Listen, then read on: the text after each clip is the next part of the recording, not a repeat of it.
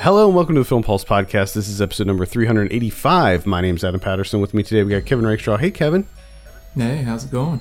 Uh, it's going okay. It's going okay. Uh, just a quick heads up. We're doing things a little bit differently this week. We're I have no internet in my house, so we're recording things locally. Kevin and I are talking over the phone, and then we're each recording our own audio. So if things sound a little different or weird or shitty this week, that's why we're, we're really trying to just make it work.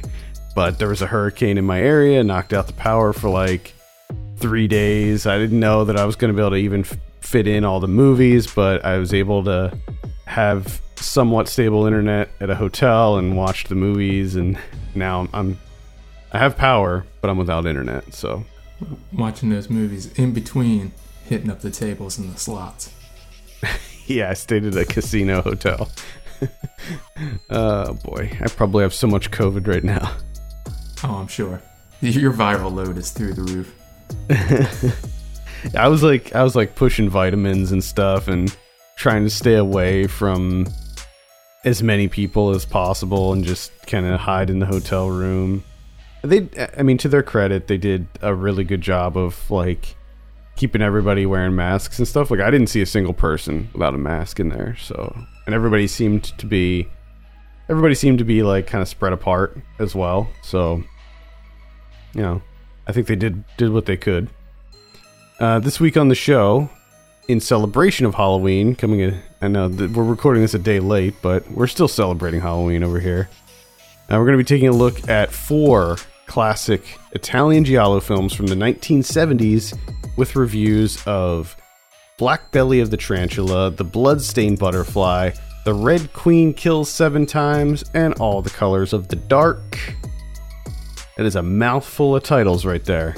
Sure is. Thank you so much for joining us this week. Please remember to review us on iTunes if you get a moment. That would be very helpful. With that, uh, just one one bit of housekeeping. The new Saved by the 90s episode has dropped. It came out yesterday on Halloween. Uh, we talk about 90s horror trends. So specifically, we dive into meta horror and found footage. So we review New Nightmare, we review Scream, we look at the last broadcast, as well as the Blair Witch Project. So be sure to check that out. That is available wherever you get your podcasts and on the website at filmpulse.net. I think we can dive into our first review. I don't really have any order to these, so I'm just going by the way that I announced them at the top of the show. Hit them. Black Belly of the Tarantula. This is this was released on June 9th, 1972 in the US. Uh, I have a synopsis here. A series of victims are paralyzed while having their bellies ripped open, much in the same way tarantulas are killed by the black wasp. The victims all seem to have a connection with a spa. this is directed by Paolo Cavara. We'll kick things off with you, Kevin. What were your initial impressions of Black Belly of the Tarantula? Let me just say that while researching potential Giallo titles to cover, this is the one that jumped out at me right off the bat. Number one, you have that title, which I mean, whew, that sets you up for some for a hell of a viewing experience, right? And then you Mhm. couple it with Yeah. that synopsis, and you're thinking, my God, this is a hidden gem. Like this has to be like one of the best giallos out there, right? And then you start it up, you fire it up on your on your machine, and you see that the score is by Ennio Morricone. So you're thinking, holy shit, this is ju- this is gonna be unbelievable, and it's not really. I mean, it's No. it's it's a decent movie, but it's just ew, man, it was a letdown because you're thinking of this, you know, using this black black wasp venom to paralyze these victims, and but they're still conscious throughout the entire murder, and they're ripping the bellies open. You're like, this is gonna be some fucked up shit, but it's rather tame in Mhm. a lot of ways, where he doesn't really like rip the st- like he just stabs the stomach. or cuts it slightly. hmm and then like that's it and it's more so just like the the police investigation wherein the detective himself who is you know overseeing this investigation just does he like he's not sure he wants to be a policeman and it seems like it's more so just about that now i will give it marks on the fact that this movie presents pretty much every single person as a possible sus- suspect. So there's just Mhm. this overload of mystery because you're like, well, they, you know, each person is introduced with like a little tidbit that can tie them to the crimes. So essentially, and they inter- introduce a lot of people because there's a lot of crimes going on. This, this investigation just it, it shoots out so many tangents and I thought that that worked really well. Like the mystery aspect of it is pretty good because there's there's literally like 30 suspects in this movie. it's out of hand.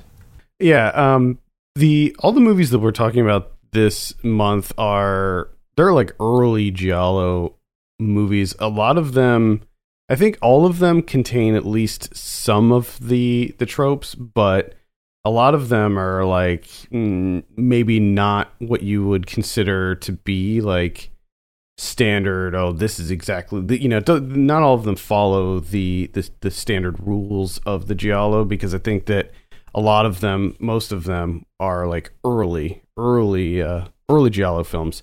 And with this one uh, I, I enjoyed it for the most part but i found it to be pretty forgettable like i saw this um like I don't know whenever whenever it's marked on my Letterboxd i don't even remember when i watched it um and i'm really struggling to remember like what happened in this movie because it just kind of came and went. I saw it on the 27th, by the way.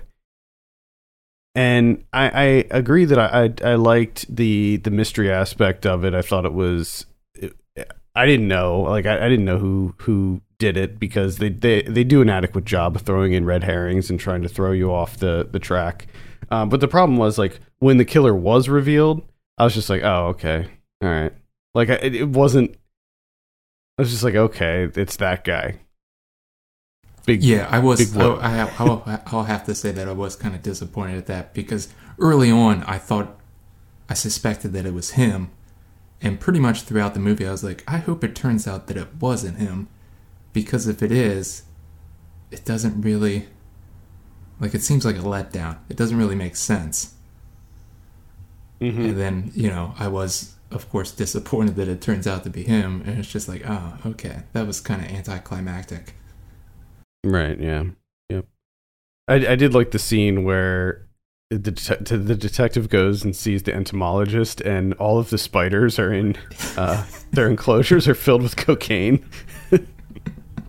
I just thought that was a funny little aside that, that they went Well, through. that, that's the thing is, like, he's investigating these murders where the women are they're paralyzed with a needle to the back of the neck with this this wasp venom, and then the killer, you know, stabs him in the stomach or whatever, right? So that's the main crime that he's looking into, but it ends up being uh, there's blackmailing that he gets sucked into which leads to a number of potential suspects. There's this whole cocaine ring with, with spiders. That's a whole thing. Of course, you know, those people could be involved. Like, there's just so many other crimes that he gets sidetracked by. And Mhm. it- like a wealth of suspects comes out of that as well. But then those people are slowly killed too. So, like, it just, your suspects are whittled down by being killed one way or another. Just like getting run over a car, you know, whatever. Getting thrown off a building, whatever it may be. There's just a lot going on in this movie.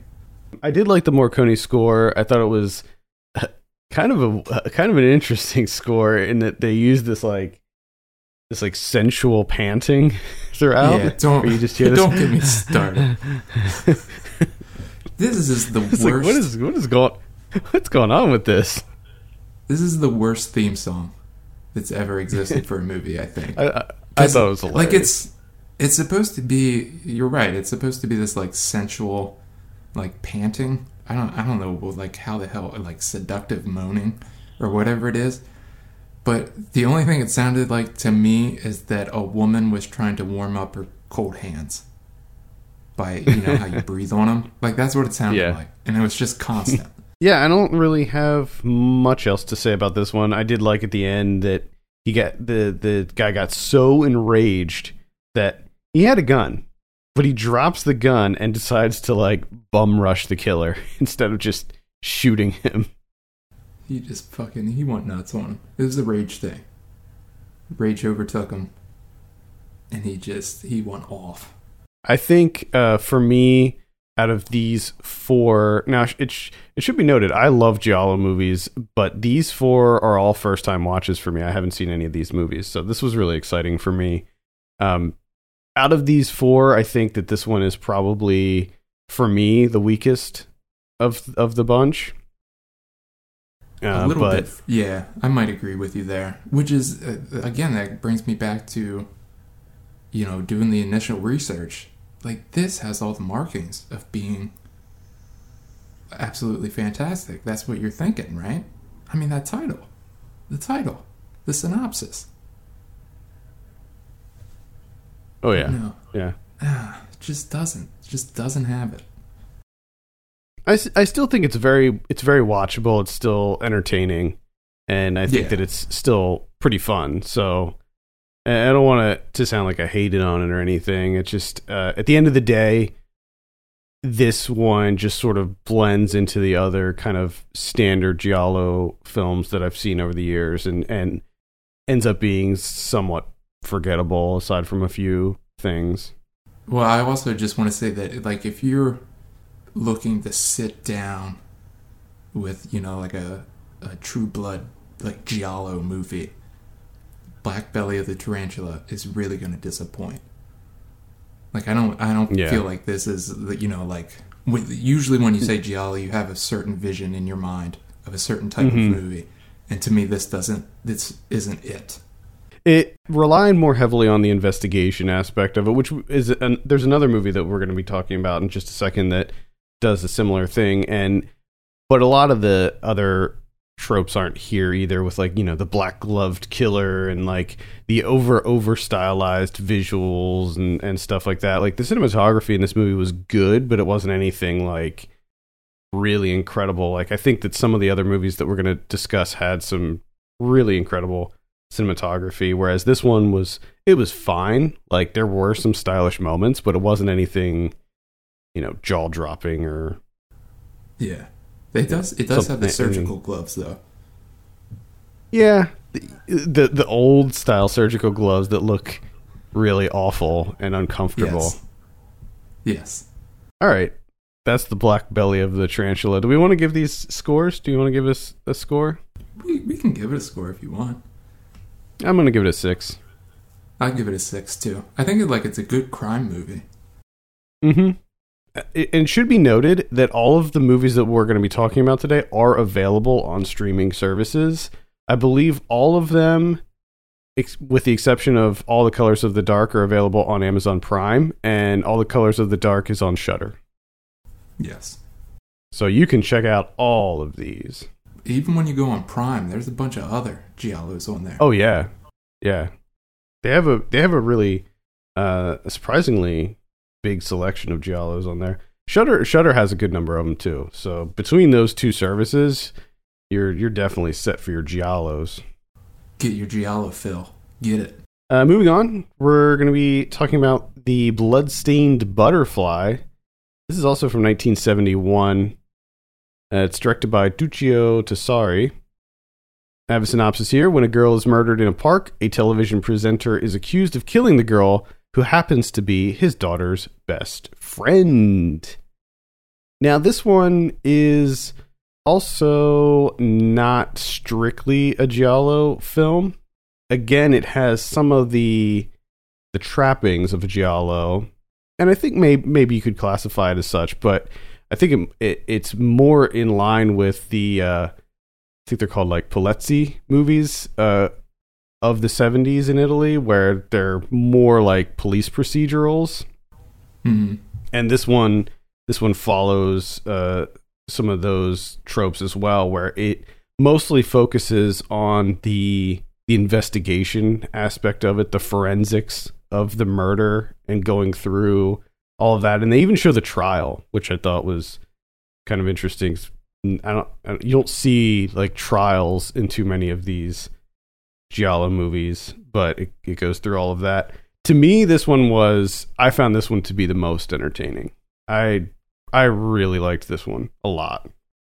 I'm glad you did. This one kind of surprised me too. Once I got over the initial kind of disappointment that this wasn't going to be a standard Giallo, and really far from it, because it, like you said, it is so far more interested in the police investigation and the court proceedings. Like that's almost all of the time is dedicated to those two things. But once you kind of get over that initial disappointment of it not being a Giallo, this movie is really, really good when it comes to the police investigation and the court proceedings. It's it's a solid mystery. Like lots of twists and turns. You you think you know who it is, and then like you narrow it down to like two people. Like you're pretty sure it's one of two people, and then they throw in some other twists in there as well. Um, I I didn't really see the ending. Like I I was pretty sure it was this one person, but I didn't see where it went at the end. I thought that that was a nice surprise. I loved all the forensics scenes. I, I don't feel like that's something you typically see in these types of movies, and I, I thought that all of that stuff, how they would show like the doing the the fingerprint analysis and like the impressions of the boot print and and examining the body and all of that stuff, I thought was really really uh, fascinating. And then also when during the the court case, how they had the eyewitness they like recreated the the rain where they would spray her window and stuff to see if she could actually identify the the killer and stuff like that. I thought that was all really really great. I loved yeah, all that stuff. I loved I, I loved the editing in this how they would jump back and forth and have the when they were describing scenarios show that scenario playing out. I loved the all of the uh, rotary phones in this movie. Can we talk about some of the incredible rotary phones that are on display yes. in this movie? Yes. Like incredible rotary phones. I loved the uh, the script. I thought that the script was great. The the thing is like yes, it's it's a it's a police procedural. There's lots of suspects, there's lots of twists and turns and action and intrigue and there's multiple murders that do occur in this, but there's this kind of almost silly banter that happens sometimes too, specifically with the coffee maker. Yes, I, I was glad that you would that you brought that up because there's this yeah there's this comedic through line about one of the detectives trying to prepare coffee out of a vending machine for his boss, and his boss just never likes it. It's never good enough. Nope.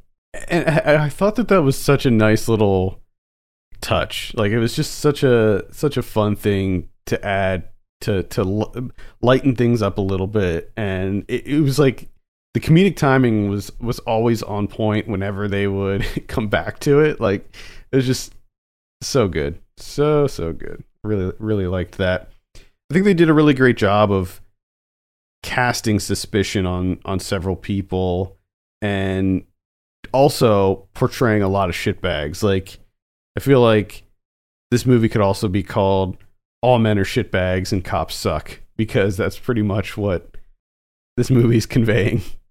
Well, I think that's uh, what you can kind of see with most Giallo movies, which I think is really the interesting thing here is a lot of these movies, the the potential suspect is pretty much every single man that's introduced. Like every single man has something about them that's like, oh, it could be them. He could be, he could be the killer. He could be the one. And then usually mm-hmm. the cops too. Well, you know, they're never really suspicious, but they're just not really inept in any way. Yeah, all of the from from what I understand, and I'm not like super well versed in that that kind of genre, the like Polizzi genre uh, from what I understand, most of them center around police corruption and um, corruption of the law and that that type of topic. And this this movie I think handles both of those those themes really well where every dude, every guy in this movie is just such a piece of shit. Every one of them, like the especially the lawyer. I mean, the lawyer is Yeah. Oh, just um, uh, an absolute monster. Now, the only thing that I thought was slightly disappointing about this movie is there comes a time, maybe like midway through, where it kind of like s- somewhat turns and points toward uh, like a commentary regarding like class divisions. And like oh, it's like oh okay this is kind of welcome like let's see what how this is going to play out now that they're injecting this this class commentary into everything, but they never really go anywhere with it and they never fully commit to it. They just kind of show like two little sequences and then that's kind of it. Like there's this little discussion between the the the son of the lawyer where you're like, "Oh, okay, we're we're getting into this this like class discussion thing."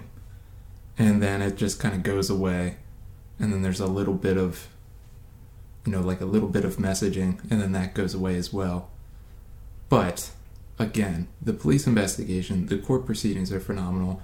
The the mystery and intrigue work really, really well. And I gotta say, the ending to this movie, the camera work and the location. Oh my well, God, the yeah. locations, the locations throughout. Let's be honest, are phenomenal.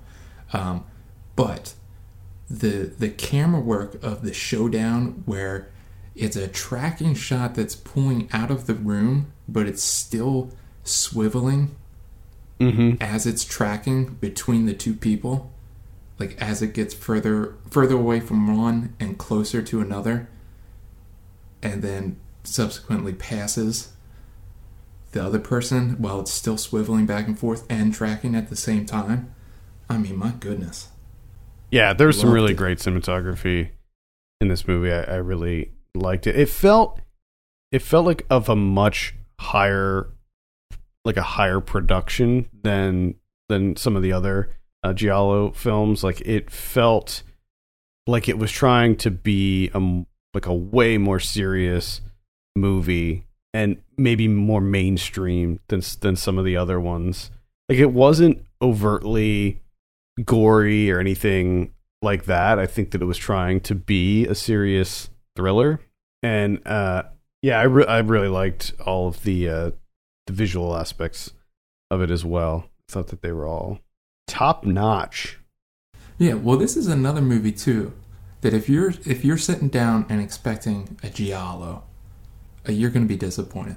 But in terms of like a crime movie, like to me, this is a phenomenal crime movie. Yeah, hundred percent. Yeah, I really really liked this one. I would say this is like one of the, the out of the four. This is probably my most recommended one. Although it's not, like I said, it's not you know your typical giallo. It's just a solid movie. Yeah, I, I really liked it a lot. I thought it was great. Uh, all right, let's go ahead and give it a score. I'm like, man, I'm like at an eight on this one. Yeah, I'm with you. Eight. Uh, highly recommend the Bloodstained Butterfly. So check check that out on Amazon. Definitely. Uh, next up, we have The Red Queen Kills Seven Times.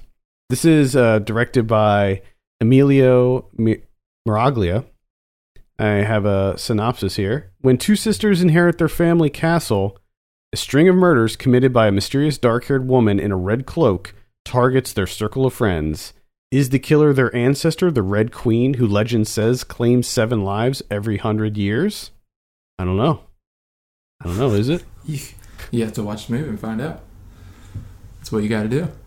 This does feel like a more standard Giallo, but there's this sort of gothic horror undertone Yeah. to it, which is really nice. Like the fact that it, a lot of it, I wish the whole thing took place in the castle, honestly. The fact that a lot of it takes place in this, like, very, this, like, old castle, uh, I think helps it uh, tremendously. Yeah. As soon as they introduced that castle, I was like, oh, oh boy, this is going to be the one. And it is. I mean, you have a castle, you have the legend that sets it off with the red queen and the black queen. There's bats. There's uh, flooding. yeah, there's I, I, rats. I wrote that. I wrote that down actually. Bats everywhere. There's And so I many bats. Apparently, them they've had bats forever. That no one like. There's bats, but no one recognizes the bats. Like no Nah, one's even just- worried about the bats. Nah, they're just cool. They're cool with the bats. They live in harmony with the bats. Like this movie's incredible. Uh, yeah, I really like this movie too. Uh, to be clear, I liked all the movies that we're talking about today, Uh, but um, yes, this one it it does feel more more like your kind of standard giallo, where you have a a series of murders taking place with a, a mysterious killer. You don't know who who did it, but then you have that gothic vibe in there as well. For some reason, I noticed that like a lot of giallo films center around like a model, a photographer, a reporter, or a detective. Those are like the only professions you can have Mm-hmm. in a giallo. So many of them take place in like photography studios or modeling agencies. So, what uh, what were your initial impressions on this one? I, I know that you you said you were into it, but maybe you could elaborate a little bit more. I think this is just this is what I was looking for when we started out this this project. This is this is the kind of movie that I was hoping to find, right? And I think a large part of it is the castle. Like castles just man, castles work so well. Such a great location. And they use it perfectly. They're all over this castle right? They're down in the basement. Uh, Also, this castle just this seems to be like unending in its sprawl. Like it's just like it takes up so much room, so much space. There's so many rooms to this castle, and there's like endless levels to it. There's basements upon basements.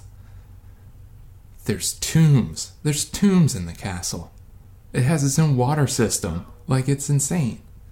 So, like the synopsis says, according to this curse, this family is every every 100 years there's gonna the the Red Queen comes back and like murders everybody or com- commits seven murders, with the final one being the the Black Queen, who I guess is is the sister of the Red Queen, and these murders start up again 100 years after the last one and they the the killer fits the description of Evelyn, who is one of the sisters of the family.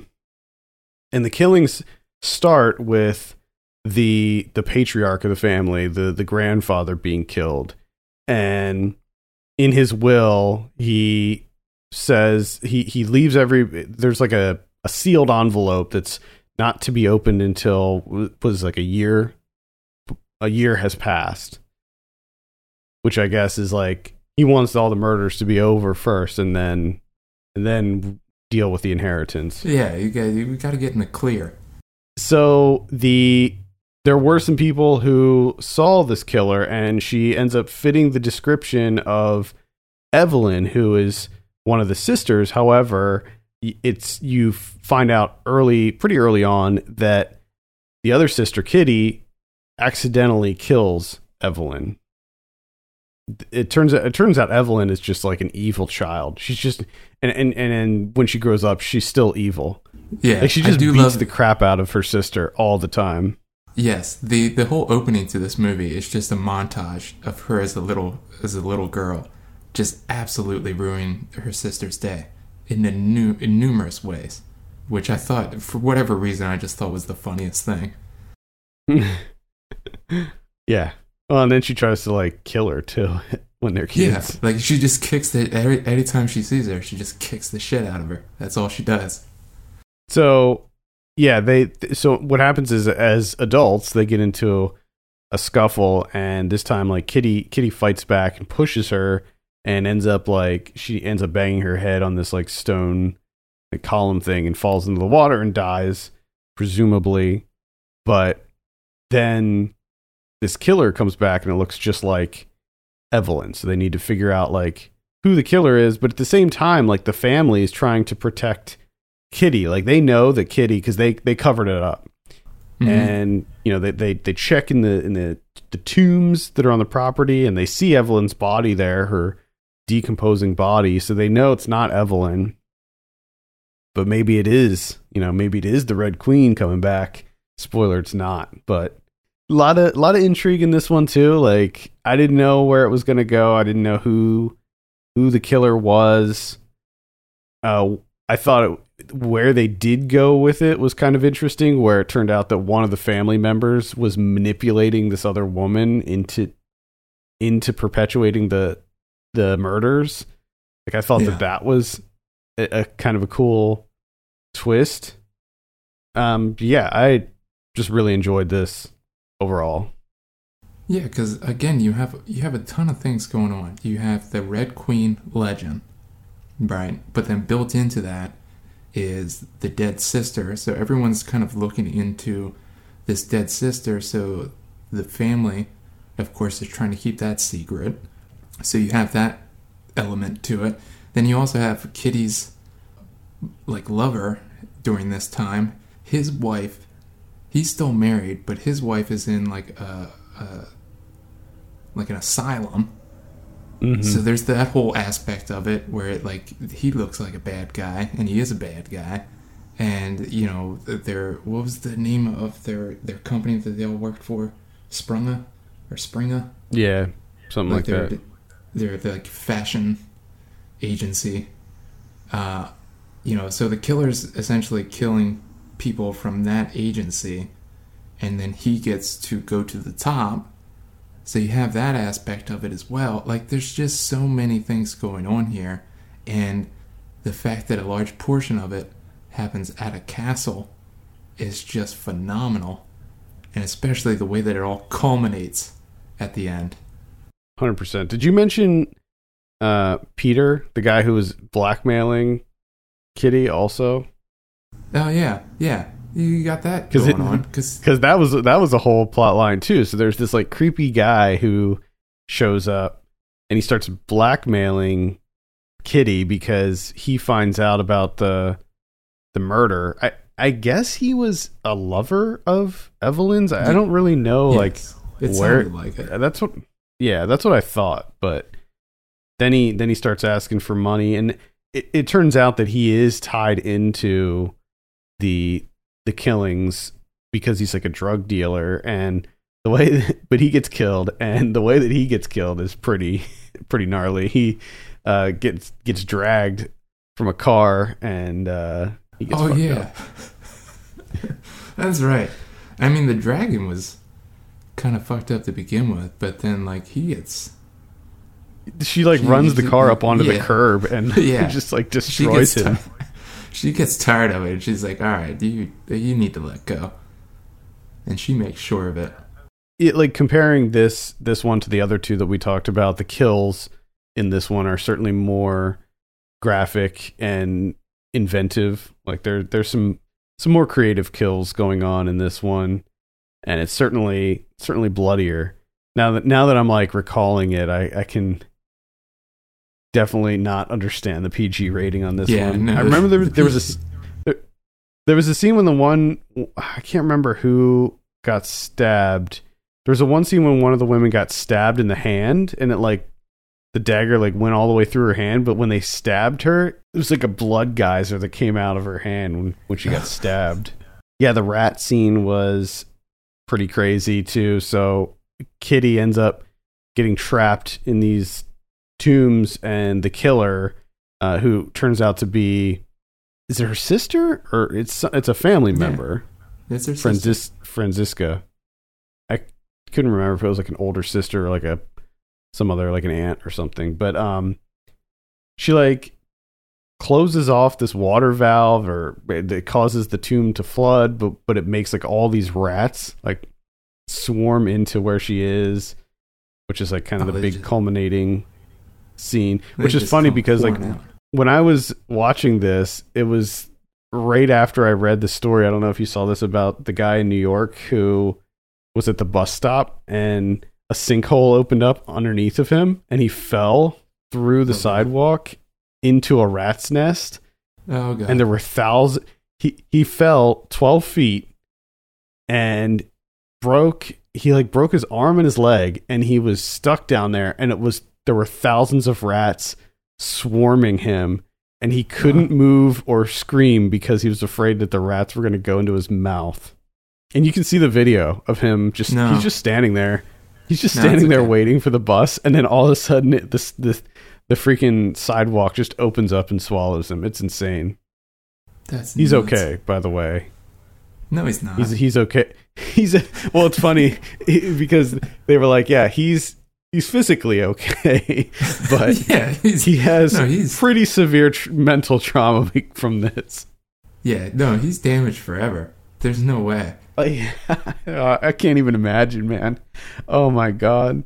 So anyway, yeah, that that rat scene was was definitely uh was pretty powerful. I, I noticed that the one guy, I felt like the one guy looked like um, Powers Boothe, the guy who played Herbert. Yes, that's Nino Nino. Korda is his name. I thought he looked Yeah. exactly like Powers Boothe, but I also thought that he was the character was kind of ridiculous because at the end when they go to rescue Kitty, they open up like the the door and all the water rushes out, and they show Herbert just standing there, and he's like. I don't know if they use like a dummy or what, but he was like standing perfectly upright, and then all of a sudden he just like falls straight and dies. Like it Yeah. killed him somehow. Because they were Yeah, I- afterwards when they were like bringing her out, they were like, "Yeah, he drowned." it's just like what? It wasn't that Yeah. much water, guys. Come on. Yeah, no, that was very weird because when it comes out and like all the water settles, it's only like in that room that it, that it pours out into. Once it was displaced within that room, it was only like two feet deep. Yeah, So I don't understand how he drowned in that, and I also don't understand why he was just standing, like right at in front of the door in the middle of the room. Like let the police. They knew it. that- they're all there. yeah, and they knew that it was filling up with water too. They knew that it was full of water. So, come on, Herbert. Herbert just he wanted You to dummy. go. He was dumb. He's like everyone's dying. Everyone's making fun of me. I Like I just need to get. I, I need to leave. you know, a lot of these giallo movies tend tend to be very convoluted, and which which is actually something that I like about them. Um, Mm-hmm. and this one this one's no exception because you have this really convoluted storyline involving like blackmail and like manipulation and seduction and all of this stuff and then what it comes down to is the older sister wanting to kill the younger sister so that she can get the inheritance like that's just what Mhm. it boils down to That's it. all it all it was but it was fun it was a fun time i enjoyed it Yeah. No, this one. This one really. This hit the spot. what do you want to give the red queen kills seven times I give this like 10. an eight, eight and a half. Wow, nice. Uh, Yeah. I'm sitting at like a seven and a half on this one. Yeah, I really, really liked it as well. Finally, for our Halloween special, we're going to be talking about All the Colors of the Dark. This came out in 1972. Looks like it was released in 1976 in the US. Uh, this is directed by Sergio Mar- Martino. I have a synopsis here. A woman recovering from a car accident in which she lost her unborn child finds herself pursued by a coven of devil worshippers. Now, this one comes after the popularity of Rosemary's Baby, and I feel like Yeah. this. I I feel like you have to bring that movie into the conversation with this with this movie because I felt like there were a lot of uh, a lot of similarities between the two. Now, I will say that this is its own thing. It's not like a, a rip off. I, I wouldn't call it a rip off or anything, but I think the influence is there Yeah. from like even the music, even the music, the the score sounded similar to me. But I, I really liked this movie overall. It has a hell of an opening scene when she's having that Yeah. nightmare, and it's just like, what is going on? I mean, it opens, it opens with that like surreal nightmare sequence where there's this like pregnant woman and this like o- old person with the messed up teeth and just all kinds of craziness happening in that in that opening. Yeah. This one's And the far cl- more uh, psychedelic of the four. So she has this like crazy dream. And uh, it should be noted that the, the, the main character, name's Jane, uh, she's played by Ed, Edwige Fenech, which uh, I've seen her in a number of things. Uh, I think that she's really great um, Italian actress. I think she's French Italian. You might know her from uh, Your Vice is a Locked Room and Only I Have the Key, which is another really great Giallo. And uh, recently I saw her in Strip Nude for Your Killer. That came out on Arrow Blu-ray not too long ago. So she was in that. So she's she's in a lot of these. So she plays this this woman who is you know tormented by a traumatic incident, and she has this horrific nightmare. She wakes up, hops in the shower fully clothed, which I thought was interesting. Mm-hmm. Mm-hmm. Have you ever done that? Like you, you have a nightmare and you wake up and you're like, oh, oh boy, and then you just take a shower fully clothed. No. No. I should try that sometime.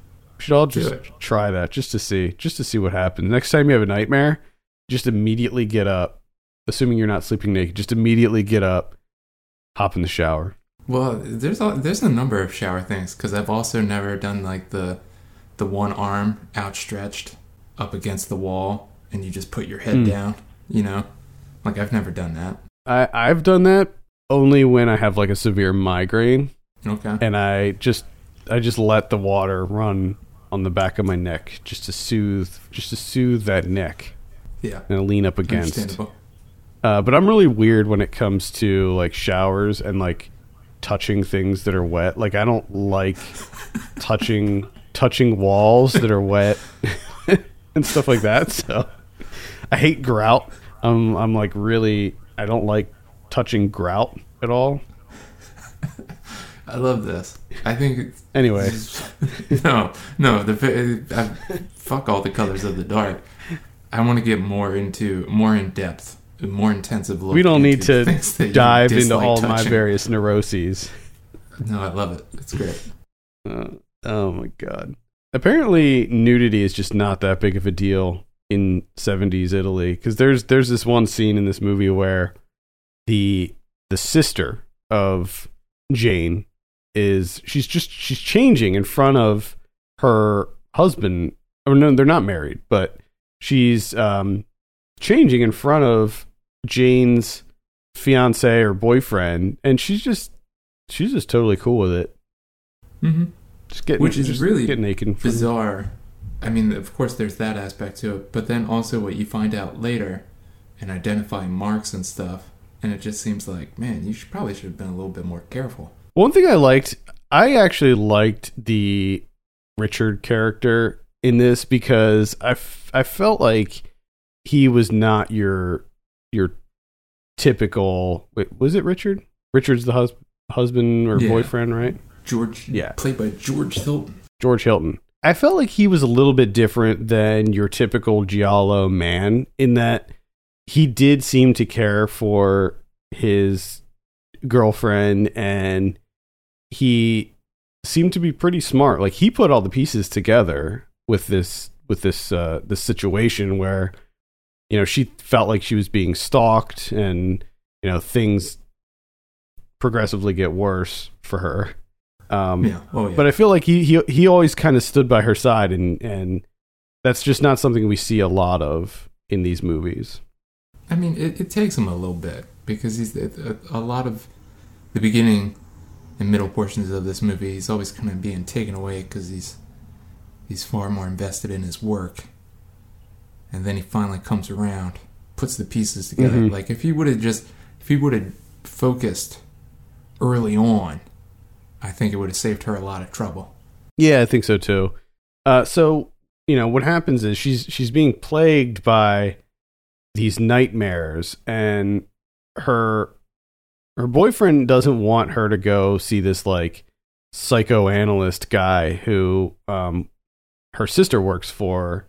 Like he just doesn't trust this guy, he doesn't believe in it or whatever. But she's it's getting to the point where she's just like, I, I need help. I need I need to talk to somebody. So she goes to see this guy and like he he starts to help her, but then she ends up meeting this other woman who said that she had a similar, you know, situation with a stalker and all of this stuff, and she ends up getting roped into this like uh, this occult uh, the Sabbath Mhm. that happens, and you have this this really incredible Sabbath scene with this dude. He has these like super long nails, and I love the scene when because at first his back is turned, and you have these people. You know, they're doing the they're chanting, and they have their symbols and all of this stuff, and you know your typical seventies you know ritual thing that's going on, and I thought oddly some of the people were like dressed up like zombies for some reason. Like they had the white Mhm. Yeah. makeup Yeah. on. Like I didn't know what that was all about, but hey, whatever. Um, but I love the scene when he turns around because he turns around, you see him with his long fingernails, and then it cuts to Jane, and she just does this like it's almost like an eye roll thing where she's just like, "Are you serious?" I just thought that that was such a funny scene. It wasn't. It wasn't supposed to be funny, but I I laughed. But then they um then they kill a dog during Mhm. the ritual, which you know big big minus points for me there. They murder a dog and drink its blood. Yes. Which somehow like enlightens you or like frees you spiritually. Well, mostly just sexually.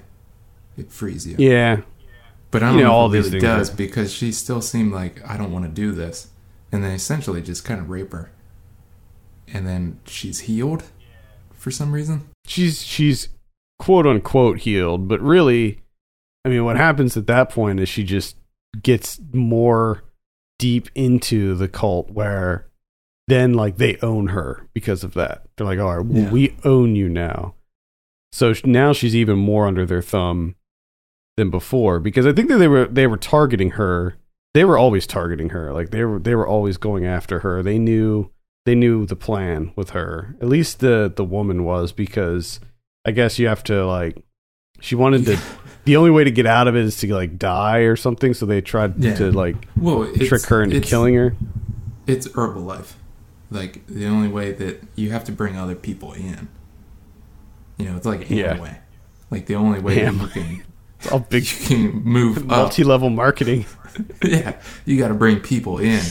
But this is, I mean, I guess it's kind of like Amway in that, like, the only way you can get out is you die. Like, the person that comes in has to kill you, and then you're free. So, I mean, it's pretty, it's, it's, it's pretty much Amway. There's just, there's a lot, there's a lot going on. It's just mostly her being terrified by visions or this guy that's following around. Just seems to be everywhere. This guy with his ridiculous uh, colored contacts. they Which, look uh, painful, by the way. yeah, and that's two movies that we covered. Uh, Black Belly the Tarantula, someone wears colored Yeah. contacts. Which I gotta imagine the technology for that in the 70s had to hurt like hell. Because contacts now hurt occasionally. They yeah, they looked like they were just like really thick glass with uh Yeah. like just paint just paint on them. Yeah. like lead paint. yeah, extremely unhealthy. So this guy just keeps showing up everywhere. She freaks out. I mean, all the time. Like, so much of this movie is just her freaking out, which uh, kind of brings me to something that I learned about myself in what you watching Giallos, and I think it's something that kind of blocks me from fully enjoying them, like a lot of people do. There's uh, there's a lot of sounds that I can't stand. It's kind of like you with touching grout, but there's certain noises that just they irritate me, and they almost they trigger like a rage, and it's for giallos. It's people being like out of breath and like gasping and panting and stuff. Like I can't stand it. And this movie, more so than the other ones, is like she's always out of breath because she's always losing it, and I can't She's constantly stand it. exacerbated. Yeah, like it's just too much for me. I can't stand that sound. And the thing that gets me with this movie is that she reacts to everything like the same way. Like whether it's a, a, a cult demon freak out shit, it's it's met with the like the same response as if it was just like a banal occurrence. Like it could just be you know like she saw somebody or saw a book, and she loses it. But like if it's the occult thing happening and they kill a dog in front of her, she reacts the same exact way. I think that that's something that we see a lot of in giallo movies where everyone is sort of overacting or mm-hmm. overreacting on everything. Like, I, I can't remember which of the movies it was. It might be the Red Queen kills seven times, but there was a scene where uh, one of the one of the characters gets locked in the back of a truck, and the killer starts driving her around in the back of this truck, and she just loses her freaking mind to the point of exhaustion over like being in the back of this truck for like 30 seconds. Yeah. And I, it's just like, I, I feel like that that happens like a, a lot in these movies where everybody's just completely overreacting. But then you have characters like the doctor in this who underreact over everything. There's a scene where Jane shows up, she's bleeding, she has a tattoo that mysteriously appeared on her arm, and Mhm. the doctor is literally like, "Oh, just take two of these and call me in the morning." He literally says, "Take two of these and call me in the morning." And I mean, she's clearly sh- she's been through something horrible. And the dude's just like, "It's not a big deal." And then she so eventually he still doesn't believe that she's being stalked. And but he's like, "Okay, you know what? I'll take you to my like summer cottage or whatever and you can hide out there, rest up, and I'll come get you to, in the morning." And of course, the stalker guy, He's blue there. contacts, shows up, and she he calls him. show up and she's like, like, he's already there. "Yeah, he's just hanging. He's he was hanging out. He was waiting." And she calls the, the doctor, and she's like, "He's here. I, I this, he's he's outside." And he's like, "Calm down. Nothing to worry about." And she's like, "They killed they killed the housekeepers. Your housekeepers are dead. He he already killed them. He slit their throats." And he's just like, "Not a big deal. Nothing to worry about. We got this. I'm gonna come over." It's like, what? Call the cops. What are you doing? Nobody in this movie calls the cops. No one. This guy's slitting throats left and right, and not a single person calls the police. Which I the the the sequence wherein she finds the housekeepers, like everything about that was so deeply unsettling, and I just loved the way that that all unfolded, where you didn't know, like they were frozen Yeah. still, Mm-hmm. and there was almost like no sound, like no music. It was just the silence and like a little bit of her, like on the urge or, or on the the verge of losing it. That was such a phenomenal scene. Yeah, I But- really enjoyed this this one overall. I thought this one was okay. I think this is more so like in line of you know what you're looking for in a giallo. It's just it's not my type of bag, but it does have you know because getting to watch all of these back to back right in a short period of time, you got you got your your spiral staircases. Every movie Mhm. has to have a spiral staircase. Uh, a large number of them are like the apartment buildings where it has that Yeah, the spiral staircase around the elevator. yeah, dude. Um, it. it was so f- it was so funny because like uh, the the one in this movie looks exactly there. There must be hundreds of buildings like that in in Italy. When I was in Rome, I was staying at this little like Airbnb, and I, the building that I was in looked exactly like that. Like it had that same exact same style of elevator and everything. It's crazy. And a lot of these movies, especially this one, has really interesting camera work where, like, it's got whiplash editing, you know, back and forth. This one kind of is really interesting because they kind of do this, like, quick, repetitive burst of action. That, Mhm. like, when he's, you know, like attacking and stuff, which I found really interesting. You got the, the kaleidoscopic imagery, you got like the surveillance style overheads of the apartment complex and like the courtyard and everything. You got the the back and forth of like when he's chasing her down the staircase and then she gets in her car.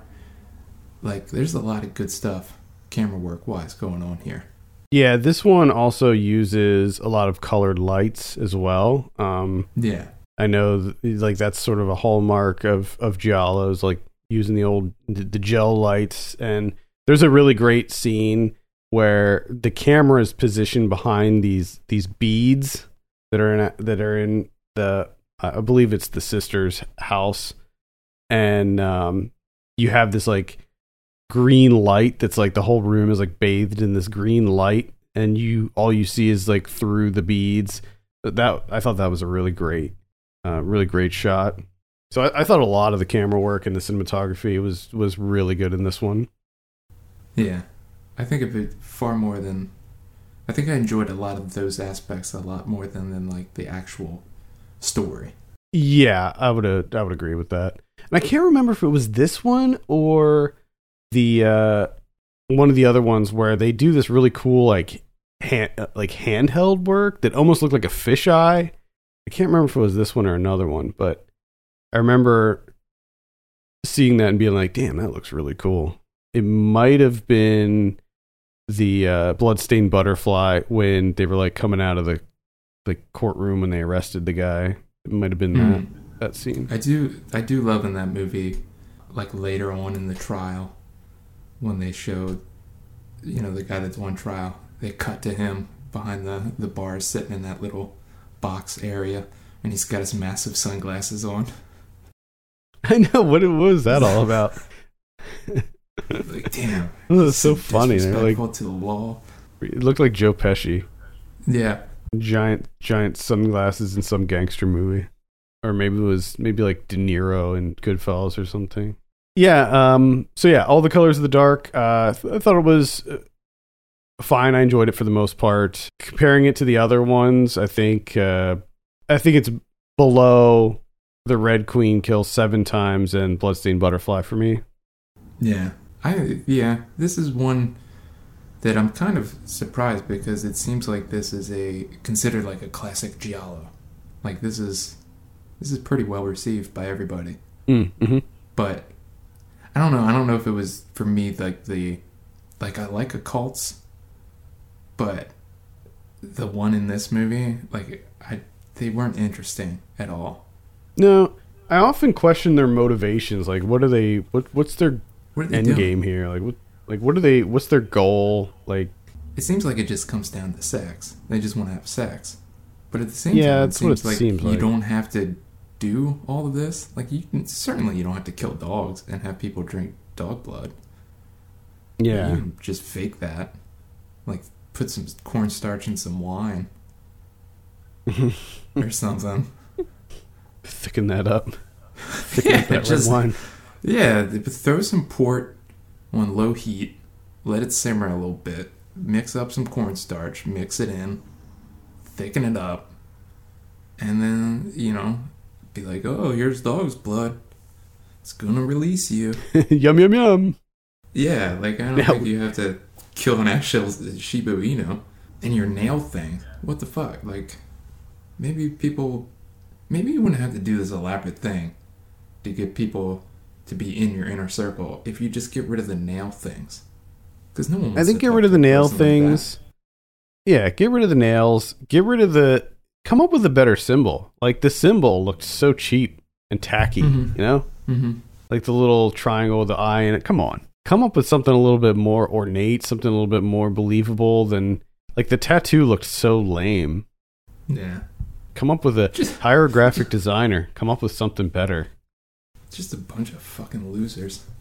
And also, get get your team together, okay?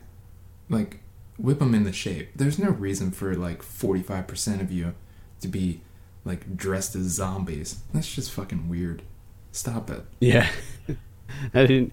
Yeah, they, there was no explanation of the the random zombie Yeah. people. Like, take yourself seriously. If you're not going to take yourself seriously, I'm certainly not. What I don't understand. So it turns out that the that the sister Barbara was one of the cult members. Mm-hmm. What was her What was her motivation with that? She she wanted the the reason she just wanted Richard. Is- Was that her motivation? Or no, no. You know what it was? It was um the the money. It was it was also Yeah. a money thing. Yeah. I forgot. I forgot. There was an inheritance involved Yeah. in this one as well. These goddamn sisters and their inheritance. But it would it was like such a small thing. Like you didn't even really know what was going on because earlier there's a scene where a lawyer calls her and says, "Hey, can you come over? We need to go over something." And then it's Yeah. like never addressed again until the very end when the lawyer comes back and he's like, "Yep, turns out you're about to get three hundred thousand dollars. Yeah. Well, and also it also felt like um, that Jane wasn't really on top of anything, and I feel like Barbara could have just have taken the money, and Jane never would have known. Or you could have explained it to Jane like, "Hey, this is this is my money. You didn't get anything. I'm sorry." And Jane would have just been like, "Oh, okay." Like, yeah, I mean, she was aloof.